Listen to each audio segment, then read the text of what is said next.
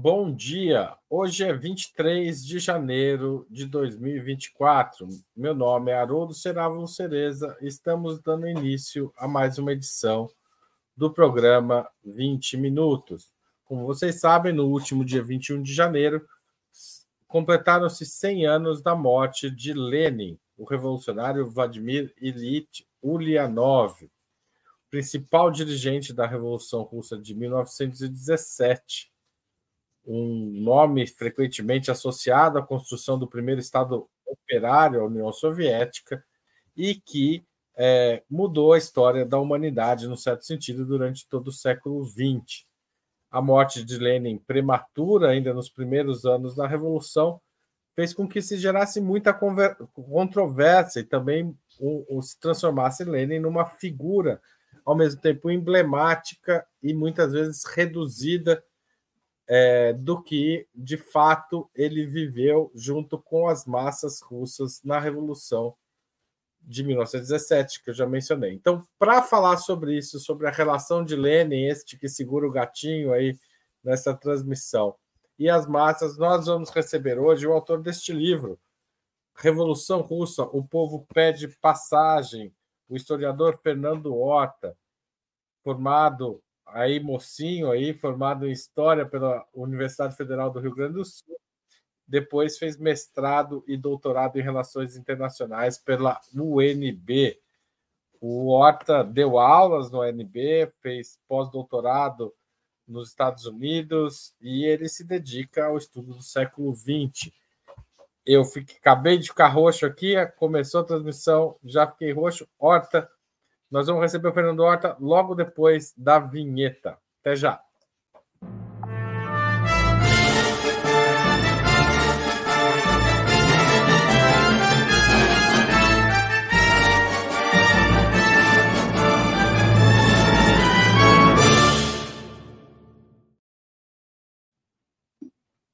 Bom dia, Horta. É um prazer recebê-lo aqui. Tudo bom, Haroldo? Está sendo muito legal essa, essa experiência de você roxo e depois aquela foto minha de. Olha, do tempo da faculdade, eu acho que aquela foto que conseguiram resgatar. Eu acho, eu acho muito legal. Tem uma foto que eu uso sempre minha, que é uma foto em baixa resolução, mas ela é baixa resolução e aí as pessoas não podem ver direitinho, né? Todas as imprecisões que você tem, né? As falhas que você tem no rosto. Aí a pessoa diz: Não, mas ela está em baixa resolução. Eu diz, Não, mas é para isso mesmo. Então está sendo uma, uma experiência bem legal. Aquela foto, depois vocês me mandam, por favor. Ota, é, muito obrigado por aceitar nosso convite. Eu vou fazer a primeira pergunta sobre a morte de Lenin. Lenin morreu há 100 anos, né, dia 21 de janeiro de 2024. Como essa morte foi recebida pelo povo russo, pela população soviética? Eu vou fazer essa pergunta, vou dar uma saidinha, continuo te ouvindo, mas para trocar de navegador para sair esse roxo aqui, tá bom? Tá bom.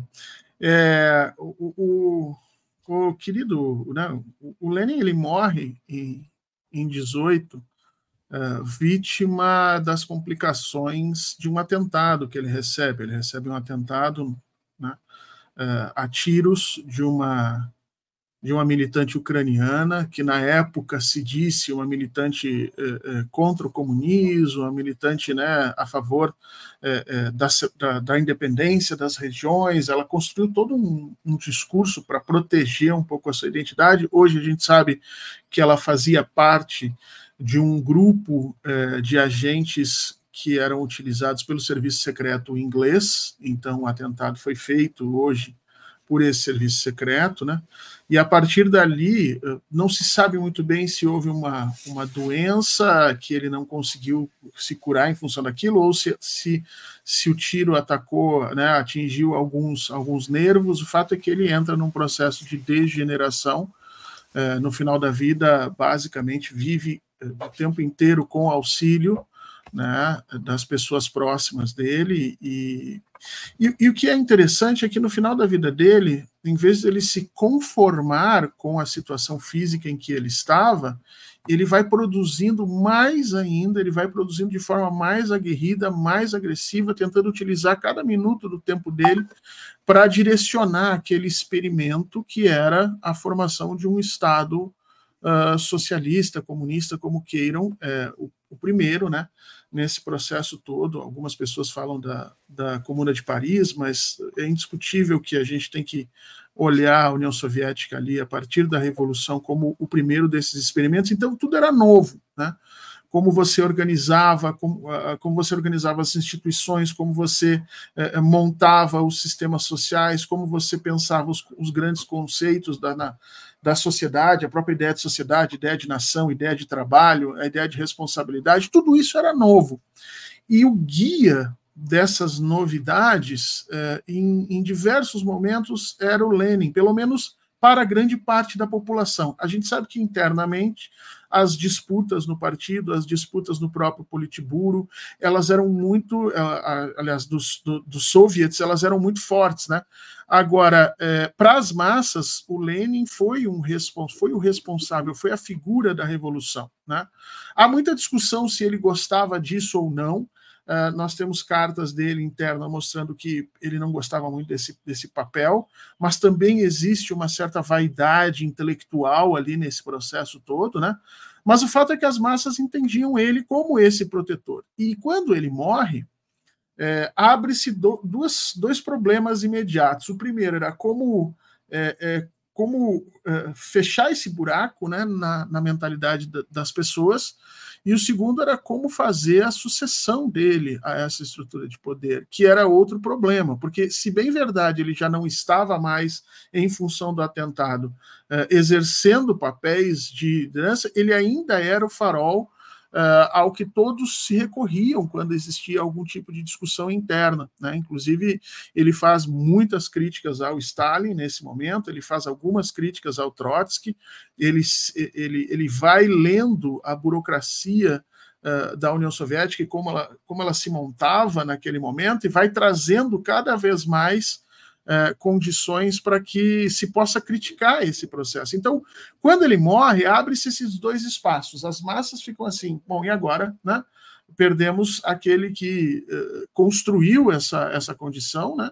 Em 1902, o Lenin escreveu O que Fazer, e a partir dali ele aponta para um futuro e eles, de alguma maneira, segue esse futuro. Isso é uma coisa interessante, né? E, e de repente, em 1923, 24, ele já não está mais naquela condição de fazer e depois morre.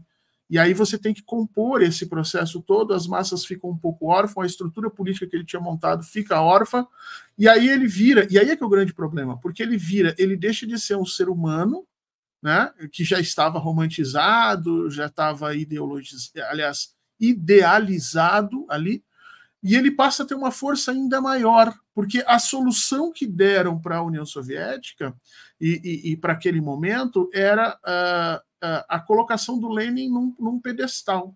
Né? E aí se constrói essa figura do Lenin que não erra, do Lenin, que é o patrono de absolutamente todos os pensamentos positivos do mundo, do Lenin, que é o responsável pela revolução, né? E vai se apagando de alguma maneira, não por conta dele, mas pela necessidade política de um gerenciamento do dia a dia, vai se apagando outras figuras que tiveram importância ali naquele, naquele cenário, né? E aí eu acho que o Lenin vai entrando dentro da, do mausoléu que a gente conhece até hoje, que, que existe até hoje, porque ele sai da história, literalmente sai da vida para entrar na história como essa figura é, é, inquestionável, indiscutível, e isso nunca é bom, nem mesmo para a própria história do Lenin. Quais são os grandes momentos assim que Lenin é de fato essa figura que parece não errar, e quais são os momentos em que ele erra fragorosamente? Ah, o, o, um dos primeiros momentos que ele erra fragorosamente no, no no, no diagnóstico e na ação política é em fevereiro de, de, de 17, né? na Revolução de Fevereiro, no chamado na, na, revolução que acontece logo no início, ele, ele deu ordem para os bolcheviques não apoiarem. Tem ordem do Lenin escrita dizendo que os bolcheviques não deviam ir para as ruas, que aquilo estava fadado ao fracasso, que nada aconteceria. Né?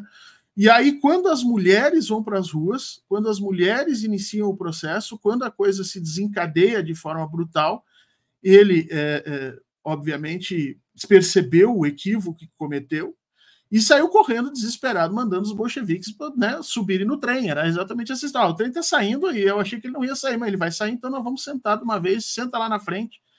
E aí, aí os bolcheviques né, avançam para tentar parecer que fazem parte desse movimento. E, e mais adiante, tem uma, o Lenin recebe a Clara Zetkin, e a gente tem essa conversa tanto pelo lado do Lenin quanto pelo lado da Clara, e eles, eles discutem, e o Lenin reconhece exatamente isso. Ele diz para a Clara, porque a Clara, né, a Clara vem conversar com ele e coloca isso na, na, na bandeja, né? Diz: olha, vocês, vocês né, têm que se dar conta que nada teria acontecido se nós não tivéssemos ignorado as ordens aqui e tivéssemos ido para as ruas. E ele diz: não, realmente, a revolução teria acontecido se não houvesse as mulheres. E a partir dali o Lenin mesmo diz, né? que uh, uh, ele, ele entende o papel das mulheres não como parceiras numa revolução, mas como parte do próprio processo revolucionário, porque sem elas ele, eh, isso não teria acontecido. Então, esse foi um dos primeiros e enormes erros que ele comete. Né? Ao longo do tempo, ele vai cometer outros erros também de análise, mas ele era muito preciso é, na, hora de, na hora de ficar cuidando até o último momento para ver se as informações que ele tinha fechavam com as análises e com a ação política dele. Uma das características do Lenin era é, o processo de informação constante. Ele escrevia olha, dezenas de cartas diariamente a todos os lugares na, na Rússia e alguns na Europa e recebia essas cartas, claro, na medida de cada um. Era um leitor compulsivo de absolutamente tudo que passava. Por quê? Porque ele fazia o manejo da informação, que algumas, que algumas empresas fazem hoje, com uma série de né, benefícios tecnológicos, internet, não sei o que e tal. Ele fazia isso tudo na base da carta, dos escritos, da leitura, e com isso ele estava sempre muito atualizado nas informações que tinha e tinha uma capacidade de entender conjuntura muito forte. Então, quando ele comete um erro ou outro de análise, ele consegue, de alguma maneira, ter tempo para mudar isso e evitar um desastre um pouquinho maior. Ou seja, o, o método do Lenin permite a escuta. Isso. E a correção. Isso, exatamente. Ele não tinha medo de fazer essa, eh, de fazer essa correção quando, quando ele via que a coisa estava complicada. Uh, e, e, e, em diversos momentos ele se ele, ele, volta atrás das decisões, né? Pra, por exemplo, quando, eles, quando ele e o, e o Trotsky são uh, indiciados pelo Kerensky, uh, acusados de serem espiões alemães ali no meio da Revolução, Uh, o Trotsky, aí existe uma discussão, né? O Trotsky se deixa prender, vai para dentro da cadeia e diz que vai enfrentar é, é, o Kerensky pelos meios institucionais, e o Lenin diz que não, o Lenin foge, sai, né? Porque diz: olha, eu não vou ter acesso a um, a um julgamento justo, vão me matar aqui dentro, e ponto final. Uh, mais tarde, o Lenin chega a questionar essa posição em função da importância que o próprio Trotsky acabou tomando lá dentro das instituições, né, e, e, e, a participação dele no processo todo. Então, ele de maneira nenhuma era avesso, uh, ou seja, mantinha os seus, os seus erros na base do, do do, uh, da autoconfiança ou do narcisismo. Não, ele, ele voltava atrás sim, mas ele errava muita coisa, tanto ele quanto Trotsky, né? E, e figuras como a, a, a, a Kolontai e depois a própria Rosa de Luxemburgo vão apontar muitos os erros dele, vão mostrar como efetivamente uh, as coisas podiam ter sido diferentes, mas o fato é que, uh, tirados os erros para lá e para cá, a revolução acontece e acontece de uma forma como ele tinha desenhado uh, e como ele trabalhou para fazer. Né? Eu não gosto de usar o termo previsto, porque parece que a revolução aconteceu assim ao acaso. É Aconteceria é de qualquer jeito. É, ele, ele desenha um arco de ações políticas baseado nas capacidades materiais de cada um dos atores e na construção ideológica que ele ia fazendo, e ele persegue esses micro-objetivos de uma maneira é, é, que até então pouquíssima gente tinha feito. Eu acho que uma pessoa que tinha construído algo parecido, semelhante, se você for ler os escritos do Richelieu, do cardeal Richelieu na França, ele também tem um pouco dessa meticulosidade, mas claro que o tempo do Richelieu e as transformações que o Richelieu pensou e, e montou eram de muito menor importância e profundidade do que as que o Lenin organiza ali, né? Mas é um pouco isso, essa capacidade de desenhar arcos de conjuntura, entender os movimentos dos, autor, dos atores, e caso ele estivesse equivocado, conseguir ainda inverter essa decisão a ponto de não perder o espaço político. Como era a relação do Lenin com as massas? Porque, assim, às vezes a gente tem a sensação, olhando para trás, é, de que o Lenin, de uma certa forma, estava acima disso tudo brincando de marionete, né? Ou seja, quando você fala que ele desenhou e tal, não sei o quê. Mas é, é uma relação um pouco mais orgânica do que isso, não é? Enfim, ele é de uma família de classe média, se envolve no partido, no, é, no operário revolucionário é, social-democrata russo. O irmão tenta, faz uma tentativa, é, participa de um, de um, é, é acusado de participar de uma tentativa de morte do czar. É, ou seja, tem, um, tem, um, tem uma construção do Lenin nessa relação com o povo. Como é que é essa construção antes da revolução? Depois é outra, mas antes como é que é? É uma relação dialética muito clara, né?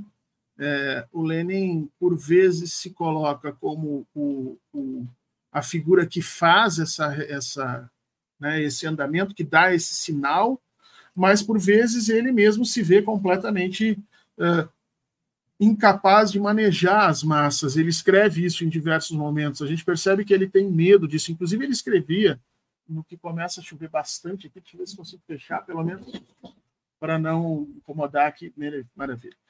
Ele, ele escreve isso, né? Em determinado momento, ele diz que as massas sem controle eram uma força social primal é, é, e que não se sabia para que lado isso ia dar. Então ele dizia: olha, uma coisa é, é as manifestações do povo, outra coisa é uma revolução. Revolução para ele era uma coisa, era, era, era um processo guiado, né?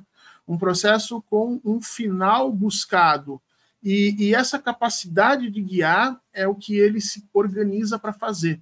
Então ele constrói os bolcheviques dessa maneira, né? É, a possibilidade. Aí se diz assim, muita gente diz, não, então, a revolução ela é fruto do pensamento de um homem. Não, por isso que é uma relação dialética, né? O Lenin é capaz de ler as relações sociais que estão acontecendo, de entender onde é que estão uh, uh, os grandes nós daquela sociedade, os prejuízos para a população, os prejuízos para determinados grupos, e a partir dali ele constrói os espaços de mudança. Então, é uma relação muito dialética mesmo, no sentido de que ele vai, ele lê, ele obtém a informação, né? É, contam histórias, por exemplo, na, nas, nas, nas principais biografias dele, contam que ele costumava descer e conversar com os soldados que estavam fazendo guarda no meio da noite, uh, sabe? E ia ajudar, uh, uh, de repente, a descarregar caminhões de um lado e de outro, e nisso ele vai conversando com essa população e entendendo como é que essa população vive, se estabelecendo como um, um, uma figura que compreende conjunturalmente aquelas questões. Então, quando a gente afirma, tem muita gente, especialmente a historiografia norte-americana sobre a Revolução Russa e durante a Guerra Fria, ela construiu essa, essa, essa hipótese, né, que a revolução seria fruto do trabalho específico do Lenin e dos bolcheviques. Então, que ela seria um golpe sobre o povo, né? O, o povo soviético teria sido enganado para um processo revolucionário. E não é isso, não é isso.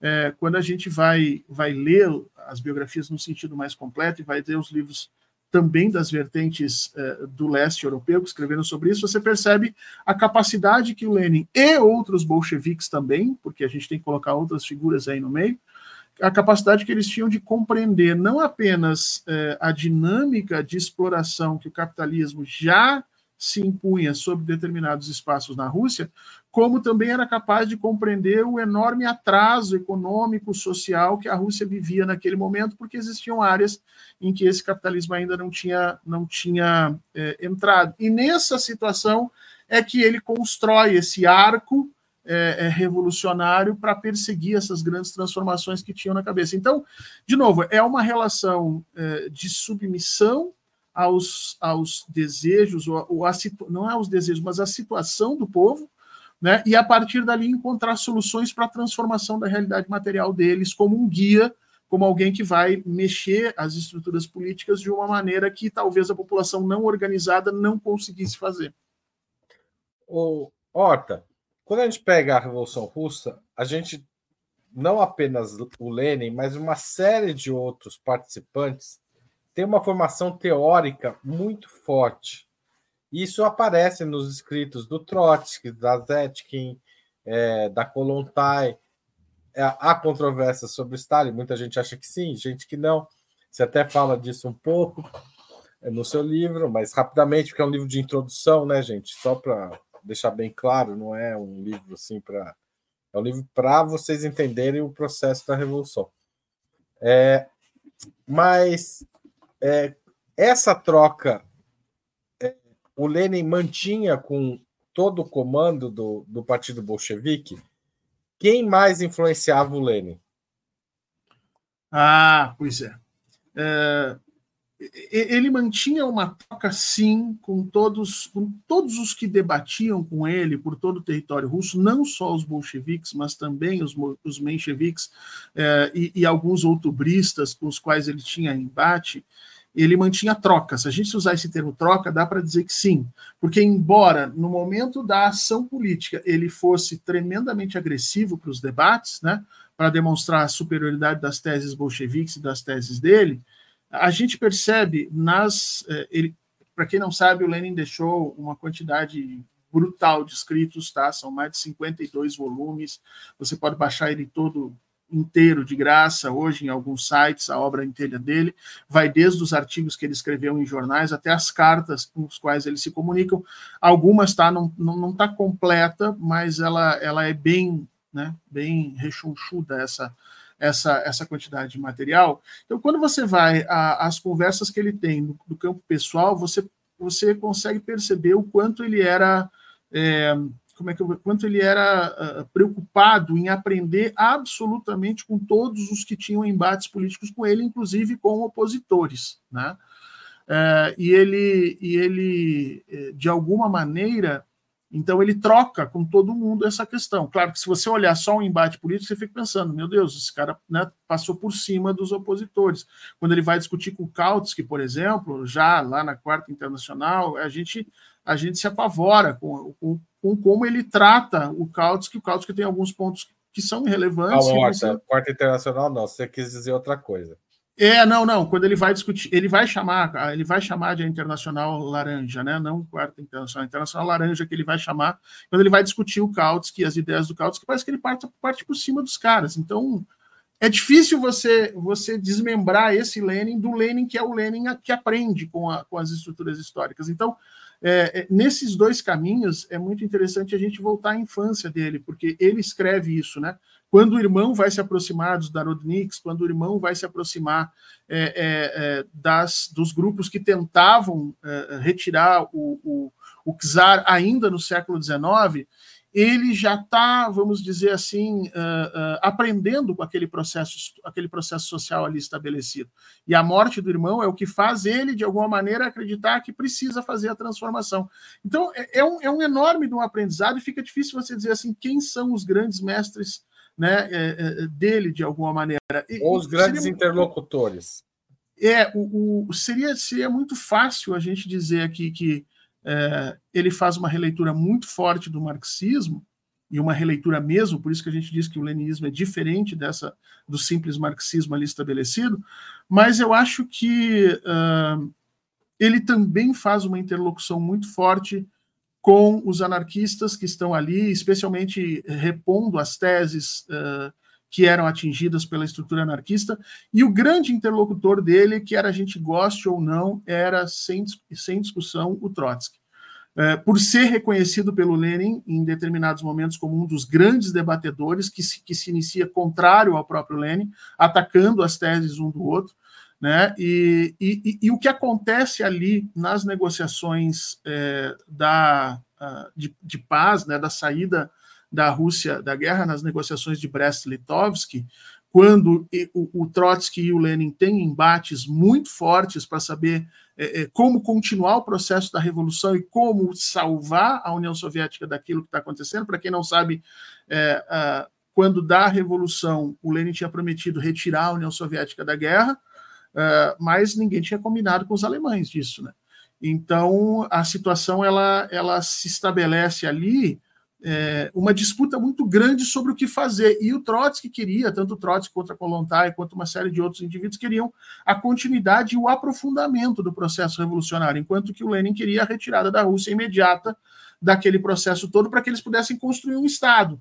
E ali, naqueles embates em que tinha é, é, 10 ou 12 grandes cabeças dos bolcheviques no debate central, mais as negociações com os alemães que estão acontecendo o tempo inteiro e o Trotsky é mandado para lá, ali a gente vê muito claramente o debate acontecendo entre o Lenin e o Trotsky de uma forma que talvez em outros lugares não possa, não possa ser lido, porque ali a, as, as consequências das escolhas de cada um estão ficando muito claras. Quer dizer, quando os alemães decidem atacar, a, União Soviética e dizer: olha, se vocês não vão nos entregar terra, então nós vamos passar por cima de vocês. Ali a gente vê o Lenin retomando uma série de teses, dizendo como é que deveria ser a construção das coisas, num embate muito forte com o próprio Trotsky. Eu acho que a, a figura desse debatedor, questionador com o talento do, do Trotsky, me parece que é o grande interlocutor, pelo menos nesses primeiros anos é, até, até 1920, vamos dizer assim, que, que você vai ter, uh, que o Lenin vai ter para negociar. Mas tem vários artigos dele na, na, na, no jornalismo, na época, né, nos jornais uh, da Rússia, ele não deixava passar absolutamente nada, era impressionante. Saía é, é, um artigo de um liberal russo dizendo alguma coisa contra os bolcheviques, ele imediatamente captava aquilo ali, escrevia, deglutia, transformava numa forma e numa linguagem que os bolcheviques e a população, que não era muito grande, a população letrada, mas que a população pudesse entender do que estava se tratando. Então, é um leitor feroz e um escritor feroz. Eu fico complicado de te dizer quem eu acho que são as principais linhas de pensamento dele, os principais interlocutores. Acho que no processo da revolução é o Trotsky. É, Horta, a volta do Lenin é fundamental para a Revolução de 17 ou ela, ela poderia ter acontecido sem ele? Olha, é, é, difícil a gente falar da, daquilo que não aconteceu. No, no Eu sei, essa é, a, essa é a pergunta pânico para é, qualquer pessoa séria. Qualquer historiador.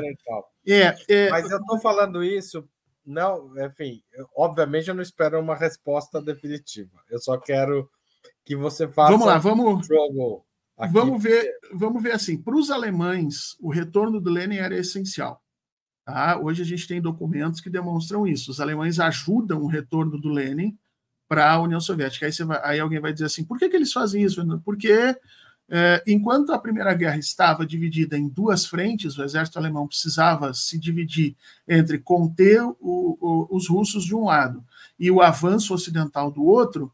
É, ele não conseguia avançar em nenhum dos dois lados, em que pese que os russos estavam sendo usados ali como bucha de canhão, porque nem armamento suficiente eles tinham, mas os interesses franceses e ingleses eh, acabavam conseguindo se equiparar a esse exército, esse exército alemão dividido.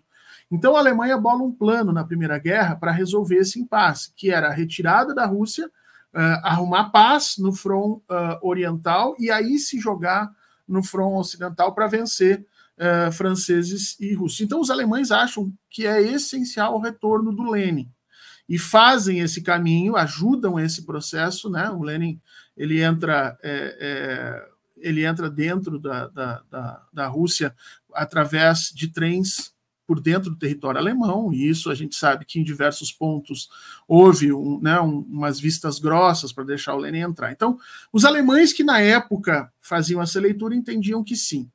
É, a, a, bibliografia do próprio Lenin é, diz que ele achava que não era necessário o retorno dele, que a revolução aconteceria mesmo sem ele estar lá. Agora, claro, ele sabe que a, a capacidade dele ajudar é, é, é, é muito grande. Uh, mas para alguns bolcheviques, especialmente aqueles que uh, trabalhavam não necessariamente no processo teórico, mas trabalhavam no chão de fábrica, por exemplo, para o Stalin, é, foi essencial o retorno do Lenin. Sem o retorno do Lenin, não haveria a organização dos bolcheviques no, no ponto eh, geográfico como foi, porque a gente sabe que né, a revolução começa num espaço pequeno da geografia russa, mas que o Lenin tinha a capacidade, por ser conhecido, por ter já essa, essa ação e por ter ajudado na organização do partido, ele teria legitimidade em outras regiões que outros líderes so, uh, soviéticos não teriam, né? Outros líderes bolcheviques não essa, teriam. Essa parece ser uma questão bem importante, né? Essa figura que troca carta com todo mundo visitou os lugares, conhece as pessoas. Que foi acaba... preso. Junto com vários deles, né, que ele vai ser preso, é, é, eles vão todos ser presos no mesmo lugar, mandam todos para a Sibéria, inclusive a gente brinca, né, quem estuda a Revolução brinca que talvez a prisão na Sibéria tenha sido o coração da Revolução, porque você coloca lá gente que nunca teria se conhecido, como o próprio Stalin e o Lenin, se não fosse a prisão não teriam se conhecido, porque a Rússia era muito grande, é muito grande até hoje, mas naquele momento era ainda maior, porque você não tinha a capacidade de comunicação e de, e de, e de transporte que nós temos hoje. Então essa figura figura que faz essa ligação, que conhece todos, né, que é capaz de ser reconhecido como uma figura legítima para tocar essa questão, esse é um ponto muito difícil, porque aí é que a gente, a gente entra no debate agente estrutura, né? Quem é que faz a revolução? São os agentes ou nós temos uma estrutura revolucionária que vai amadurecendo em função das questões ideológicas e do processo de opressão? Como é que isso funciona?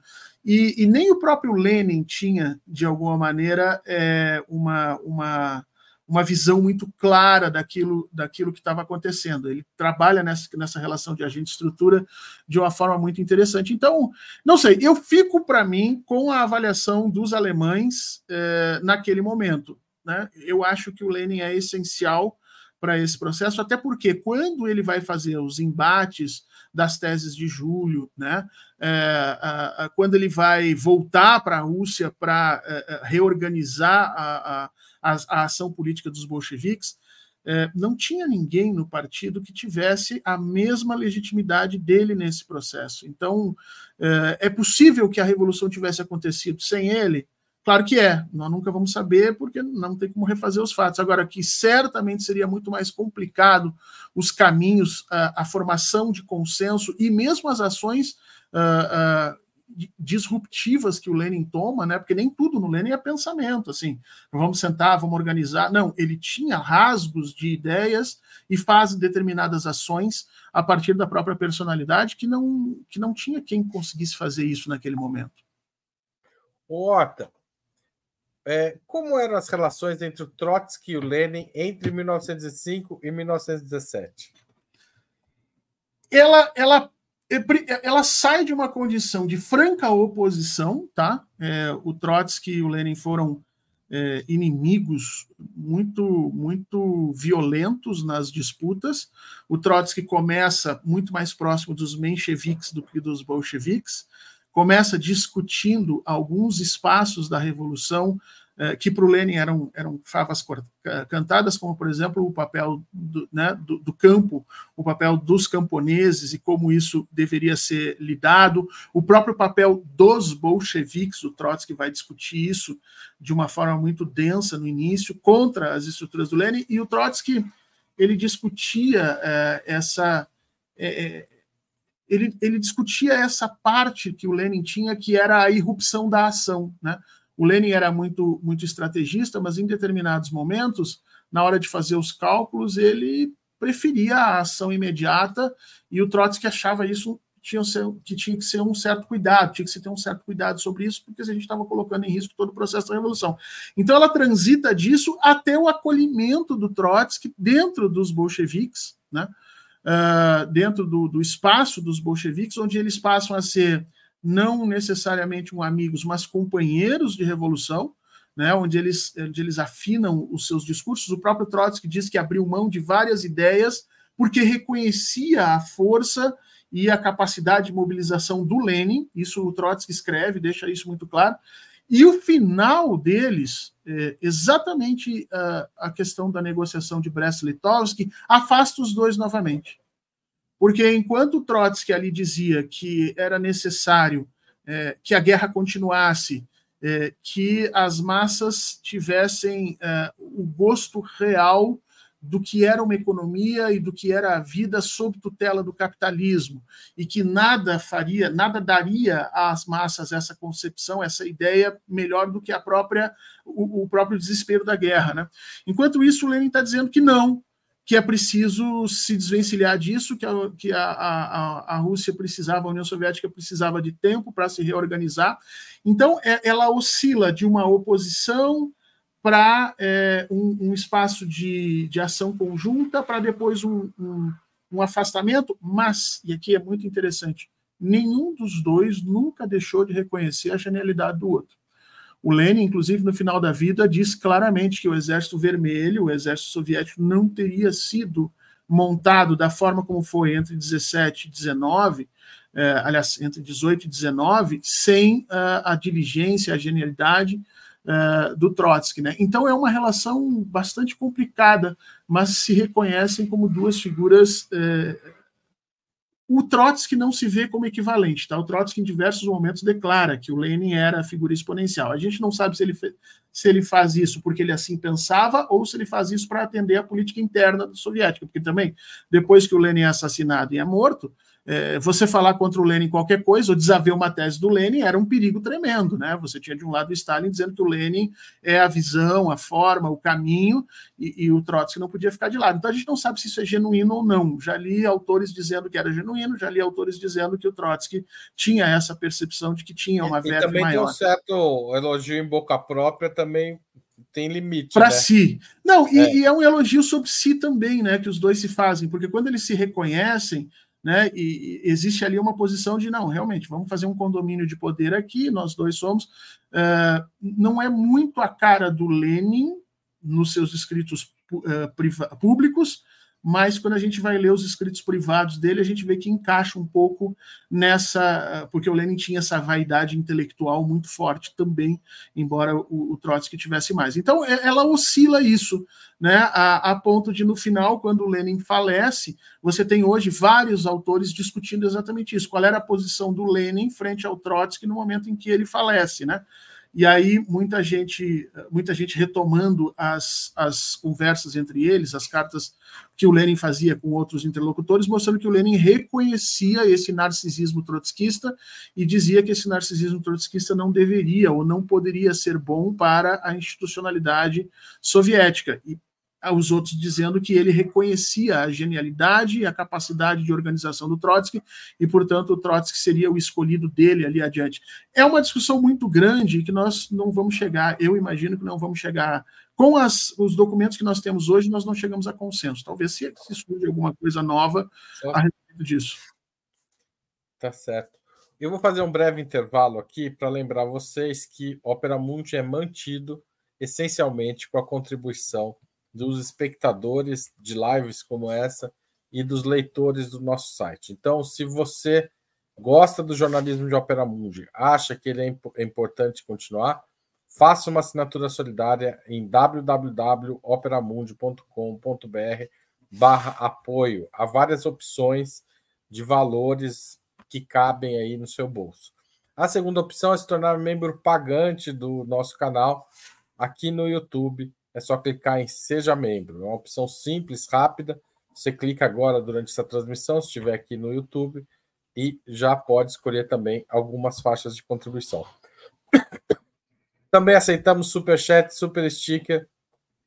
Valeu demais se você estiver assistindo um programa gravado e o Pix a qualquer hora do dia ou da noite. A chave é apoie.operamundi.com.br. Eu queria lembrar que durante o mês de janeiro, ou seja, tem mais oito dias, se você fizer uma assinatura anual em operamundi.com.br barra apoio anual, eu tô, hoje eu estou com a garganta irritada. Você vai ganhar um livro do Breno Altman autografado por ele. Então, se você paga adiantado para gente, né, um ano de contribuição, você ganha o Contra o Sionismo autografado pelo Breno Altman. Teve gente que perguntou aqui no chat se foi censura o Breno não fazer o programa de hoje. Não foi o caso. É, o Breno é, não pôde fazer hoje o programa e ele adiou para a semana que vem, para o dia 30, o programa que ele faria hoje sobre é, que, relacionado ao sionismo, tá certo? Mas vai ter esse programa sim a semana que vem. Pelo menos até agora a gente não teve essa surpresa de desagradável, embora a Conib queira proibir o Breno de falar assim por aí e nessa perseguição aí que está sendo feita contra ele. O Horta, é, uma das coisas legais que você conta, quer dizer, é uma coisa sabida, mas é a decisão, é, enfim, o golpe, né? Porque assim, tem um golpe, né? Durante a Revolução, a Revolução começa com uma está se discutindo se se toma ou não o palácio, e o Lenin diz: vai lá e toma, e o Trotsky concorda, nesse momento eles têm acordo, ele está liderando o exército, está tá liderando o soviet de, de Petrogrado e decide com as tropas que dispõe tomar o palácio. E você diz que isso é essencial. Por que, que esse momento é tão essencial na Revolução? Então, a, a, a, gente, quando olha a Revolução, né, a gente, quando, quando vai contar ela, a gente acha que ela é um todo organizado, que existe, né, as forças elas vão atuar sempre no mesmo sentido, as coisas meio que vão acontecer por si mesmas, mas quando a gente vai olhar eh, os microprocessos, a gente vê idas e vindas, né? Existem momentos em que os bolcheviques, por exemplo, você chega lá em junho, em junho, é, no próprio, em junho de, de 17, no próprio conselho uh, uh, uh, que está se formando dos soviets em toda a Rússia, os, os bolcheviques tinham cento, um pouquinho mais de 100 cadeiras, enquanto que os, os mencheviques tinham mais de 250 cadeiras. Então, é, o papel dos bolcheviques dentro desse processo, ele não foi um papel de liderança reconhecida, legítima o tempo inteiro ele é um papel de disputa interna entre as forças que estão fazendo a revolução e de disputa externa. Então você tinha pelo menos dois níveis de análise que você tinha que fazer. Você tinha que ver se as decisões e as ações políticas que você estava tomando serviam para a política interna desses movimentos revolucionários e se serviam frente à oposição que vinha se estabelecendo, porque num dado momento, a partir de fevereiro, você não tem mais uma luta só contra o czarismo você passa a ter uma luta contra essas forças uh, liberais, mencheviques, esses outros grupos políticos que queriam uma revolução dosada, se é que pode se chamar revolução. O Lenin dizia que não era revolução nenhuma, mas se você for olhar o Kerensky em vários momentos vai dizer, não, nós estamos fazendo as transformações que a Rússia precisa e tal. Então havia vários grupos que tinham ideias do andamento político diferente. Né? É, é, e o Lenin, por mais que ele conseguisse fazer a disrupção é, é, através dos debates e dos embates políticos, ele não conseguia fazer isso abertamente no território. É, é porque, obviamente, a Rússia era muito grande, os espaços eram muito, é, muito disputados por esses grupos, então, a tomada do Palácio de Inverno, ela é uma demonstração, ela é uma dupla demonstração. Em primeiro lugar, ela é uma demonstração da capacidade que os bolcheviques têm de realizarem ações organizadas e conseguirem objetivos claros. Em segundo lugar, era uma demonstração de que as, as forças, especialmente o governo do Kerensky, já não tinha mais condição de resistir a uma intervenção uh, armada física direta. Né? Então, com essa ação, o Lenin, o Lenin consegue demonstrar duas teses dele. A primeira, de que o processo revolucionário já estava amadurecido pelas disputas internas e pela própria condição de falibilidade do próprio governo de transição, do governo do Kerensky, e em seguida ele consegue mostrar que os bolcheviques eram os que estavam em melhores condições de organização e de capacidade de mobilização para fazer o processo disruptivo. E isso tem um papel muito importante. Eu, eu quem, quem conhece um pouquinho esse andamento da Revolução e vê a importância que a tomada do Palácio de Inverno teve para o processo de desfecho da Revolução Russa, não acha que o que aconteceu aqui no Brasil no dia 8 de janeiro foi simplesmente uma desordenzinha, uma bagunça a quebra do símbolo do Palácio de Inverno, ou seja, a tomada, aquele momento, ela é simbolicamente muito importante, ela reverbera no restante da Rússia, dando condições a que outras áreas consigam se sentir em condições de tomarem decisões semelhantes. É o processo, vamos dizer assim, é a energia inicial que vai promover a grande a grande ruptura que os bolcheviques vinham querendo, vinham desenhando, vinham buscando, mas faltava aquele ato não é fácil tomar aquela decisão, viu? Apesar do Palácio já estar tá, é, é, com as suas forças né, não, não na condição de defesa e tudo, mas ainda assim não foi um passeio no parque, não, e precisou de muita coragem para os bolcheviques ali tomarem aquela decisão. Até porque rompi, tinha dois rompimentos. Né? Tem o rompimento com a ordem é, do governo russo, né? Ou seja, uma decisão definitiva de atacar o centro do poder, mas por outro, um centro do poder, mas por outro lado também tem uma decisão de ser um pouco, digamos, de ser o momento de vanguarda da revolução em que você toma uma decisão fora do conselho que está até aquele momento comandando o processo, né?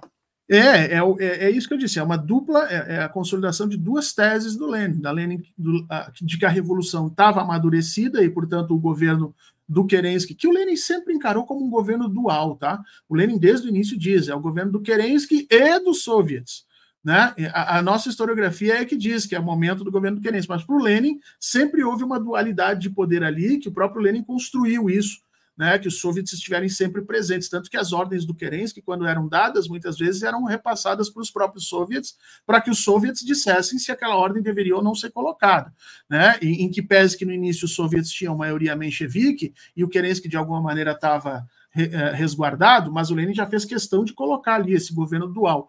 Uh, para nós, na historiografia ocidental, é governo do Kerensky, mas quando você vai ler isso de alguns autores uh, do próprio leste europeu, eles já colocam muita ênfase nessa questão de um governo dual. Então, existia ali essa dupla, eh, essas, essas duas teses juntas. E, aliás, Otto, eu vou fazer, eu vou te atrapalhar um pouco.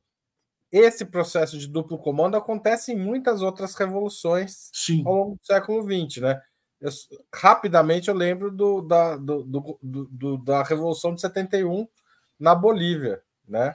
Quando você tem o Barrentos e tem você tem o poder e você tem os conselhos. Estou é, lembrando de cabeça aqui, eu posso estar errando alguma coisinha, mas. Não, mas acho que então, sim. Você vai olhar a. Torres, olhar... governo Torres. O Torres está presidindo o país, tem as assembleias os, os cabildos né, funcionando e que tem uma dualidade de poder. Você pode ver isso também na, na Espanha, na Guerra Civil Espanhola, quando você começa a ter a partir, né, as organizações dos, dos partidos, das, das falanges e dos partidos de esquerda em cada um dos lugares na Espanha. Você vai ver isso no México, em 1910, quando você começa a discutir uh, uh, o, o, os governos das províncias mais ligadas a, aos trabalhadores rurais, como eles se organizam.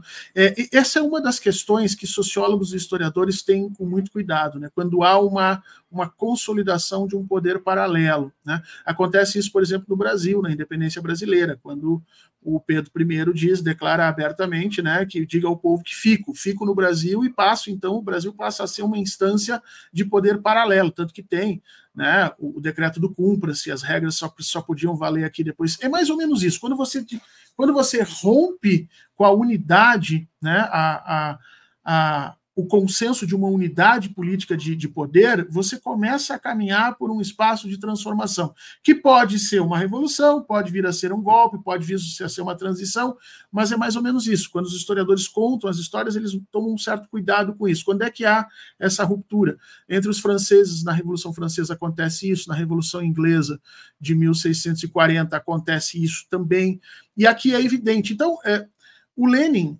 conhecia muito isso que eh, essas revoluções todas dizem que ele leu e conhecia de cor todo o andamento da Comuna de Paris, o que tinha acontecido dia a dia. Então ele sabe que essa ruptura, né, essa, essa discussão uh, do, de poder, ela dá condição para que os bolcheviques venham uh, uh, assediar o poder. E ele faz isso no momento em que os bolcheviques não eram maioria dentro dos soviets, viu?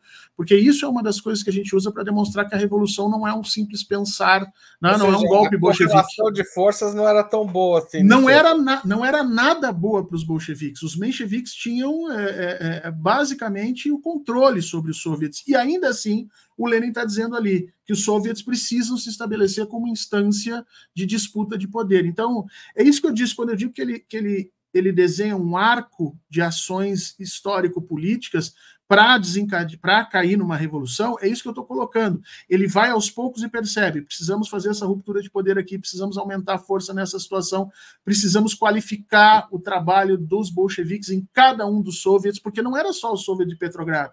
Claro que o soviet de Petrogrado era o mais importante, mas você tinha em diversos lugares na Rússia a necessidade não, de formação disso. E acaba se tornando mais importante também por conta dos acontecimentos que levam à revolução. É, é, também é um pouco um olhar anacrônico da história quando a gente olha só para Petrogrado. É isso, esse é o ponto que é, que é interessante e que eu, quando, eu, quando eu fiz a seleção dos, dos livros e dos filmes aqui com as, com as, com as meninas, a Aurora e a Laila aqui, que elas ficaram. Nossa, é, gente, eu vou citar um filme aqui depois no final e que as pessoas vão entender isso. Essa questão de você planejar um, uma um certo arco de ações políticas. E depois de você executar, tem uma questão importante aí de um entendimento do papel dos tempos históricos, né? De, do que, que eu preciso, de como é que eu faço a análise dessas questões todas. E o Lenin, ele tinha uma capacidade analítica de ele dizia que não era uma capacidade dele, ele dizia que era fruto da utilização do método marxista, né, leninista estabelecido ali rigidamente, mas é, é, cada vez que eu, que eu leio isso de novo e acrescento mais autores, eu fico mais convencido que era uma capacidade dele, né, e por isso que, de alguma maneira, acreditam na genialidade dele como parte integrante dessa, dessa mudança revolucionária.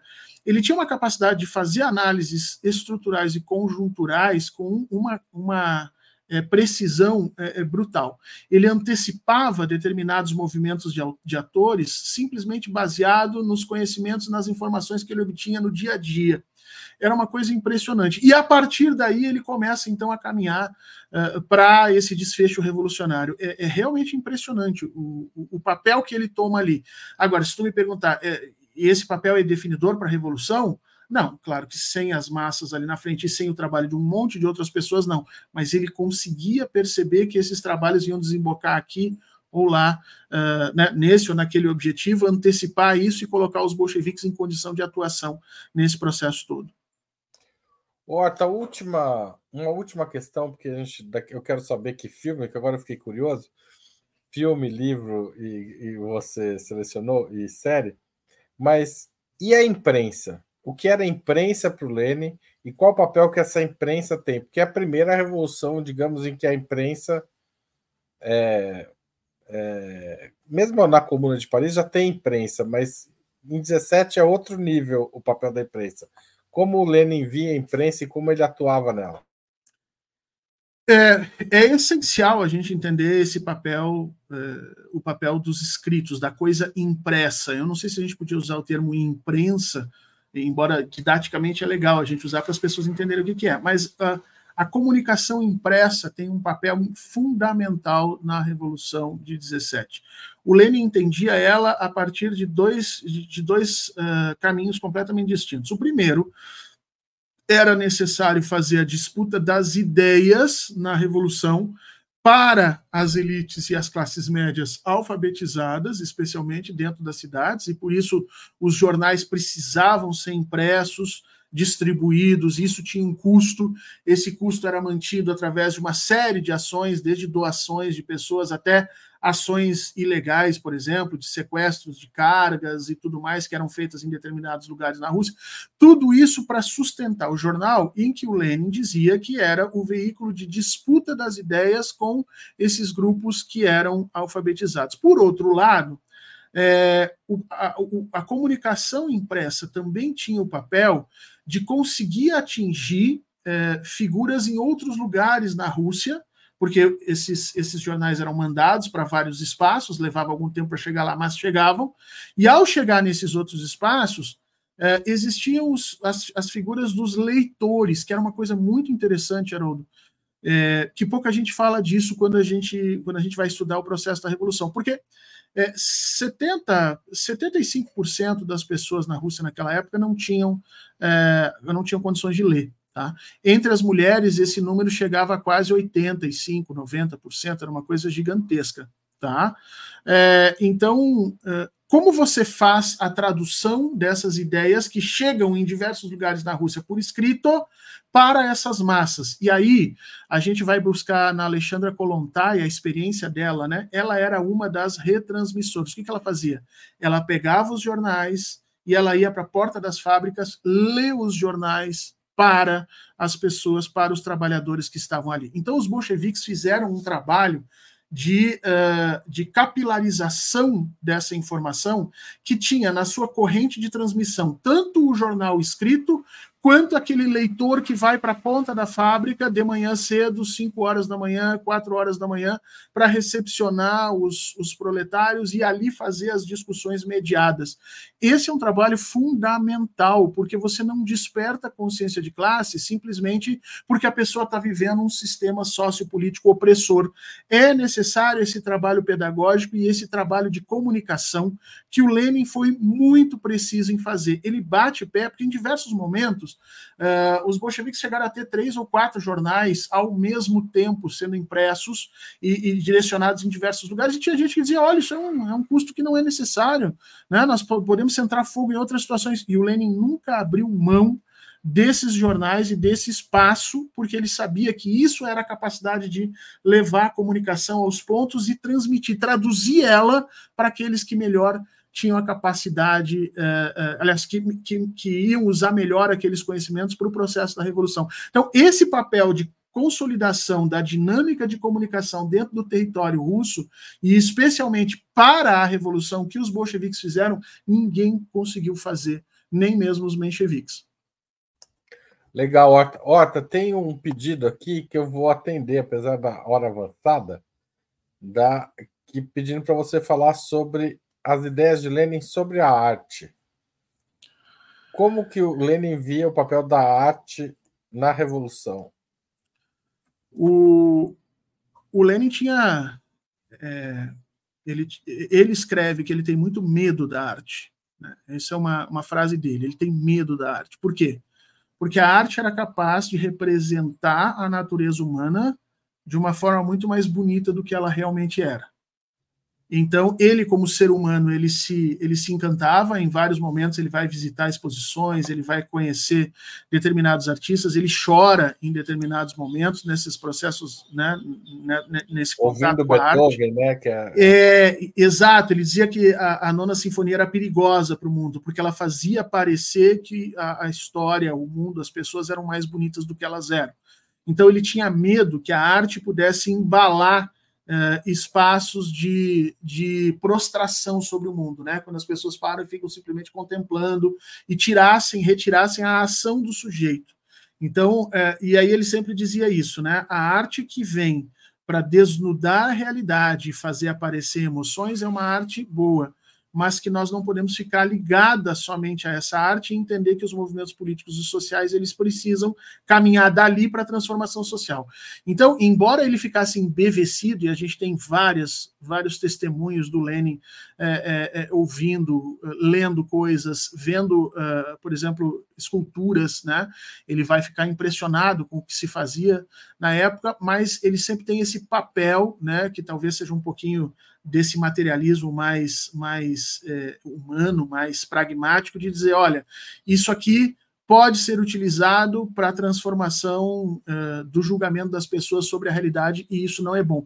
Então é uma posição dual. O Lenin, enquanto ser humano, era um apreciador e um, e um sentidor da arte, né? Ele sentia isso, e como revolucionário, ele tem medo desse papel que a arte pode representar quando não utilizada para questionar a realidade, mas quando utilizada para prostrar as pessoas, para transformar as coisas, para manter as coisas como elas estão, né? Então ele tinha esse papel dual com relação a isso. Tá certo.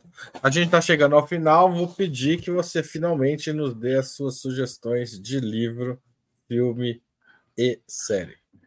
Então, eu, eu, começo pelo filme que vocês já ficaram impressionados. Eu, eu, indiquei aqui um filme chamado A Chegada, né? que é um filme mais, mais recente do Denis Villeneuve, que é um filme sobre ficção científica, em que eu não vou antecipar o que é o filme aqui, porque muita gente, eu quero que as pessoas tenham um impacto, mas ela trabalha com a percepção dos tempos, dos tempos e como nós, a partir da nossa condição de existência, organizamos os tempos históricos, passado, presente e futuro. Né?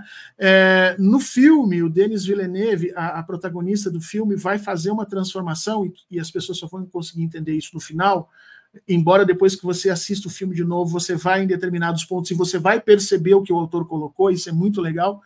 Mas eu tenho a impressão é, é, de que o Lenin funcionava um pouco na perspectiva desse filme. Ele, ele, ele, quando construía os seus arcos de ação política, ele construía de trás para frente, né? Ou seja, de um futuro que eu quero, que eu almejo, para uma relação que eu tenho material estabelecida, como eu saio daqui para chegar lá. E esse processo é extremamente interessante e, e, são pouquíssimas figuras na história que você tem isso. Por exemplo, o próprio Stalin não, não, não, pensava dessa mesma maneira, né? o Trotsky não pensava dessa mesma maneira. Então, é, em, lendo esse filme, aliás, vendo esse filme depois é, olhando a Revolução com certo cuidado, vocês vão ver essa ligação que eu, que eu fiz. Uh, depois eu, eu, acho que eu coloquei o, o livro, o livro que, que eu indiquei é um livro do Stephen Kotkin, chamado Magnetic Mountain, né, a montanha magnética, que é um livro, é o primeiro livro dele, acho que é o livro que lançou ele. Ele hoje é um historiador, ora amado, ora indignado, porque ele está ele tá terminando uma, uma biografia do Stalin, né? E, e a visão dele do Stalin é, é, diferente da visão do Ocidente, mas não é a visão que os stalinistas gostariam que fosse, né? Então ele fica ele fica sendo odiado pelos dois lados de alguma maneira. E esse livro, Magnetic Mountain, conta a história da formação de uma cidade, a cidade de Magnitokorsk, que existe até hoje, né? Em função do momento em que na União Soviética se descobriu uma montanha de ferro e aí o, o stalinismo decide que ali naquela região precisa se ter uma cidade para explorar isso, uma cidade de metalúrgicos, uma cidade de pessoas que vai trabalhar isso. E aí o Kotkin ele conta o stalinismo a partir da organização dessa cidade, né? Então, não o stalinismo como simplesmente um sistema político ou como um erro ou um acerto do próprio Stalin das suas condições pessoais, mas o, o stalinismo como processo, como movimento, ou como ele diz no título, né, como uma civilização. Vale muito a pena ver, porque eh, vocês vão perceber que, de alguma maneira, tem muito do pensamento do Lenin nesse processo de construção social que o Stalin vai fazer. Não tem o brilhantismo do Lenin, eu concordo, e talvez não os objetivos que o Lenin tinha, mas muito do processo de pensamento está ali. E uh, a gente falou, e a série não podia deixar de ser o Gambito da Rainha, né?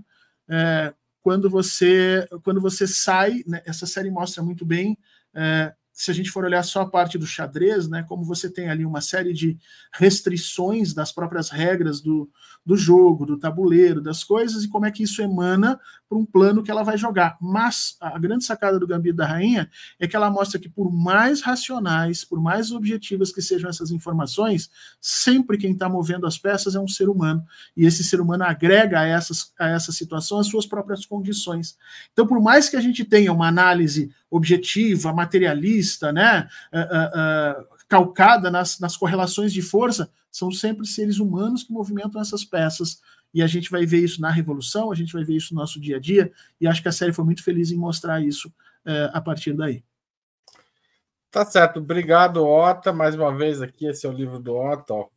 Revolução Russa, o Povo Pede Passagem, publicado pela Alameda.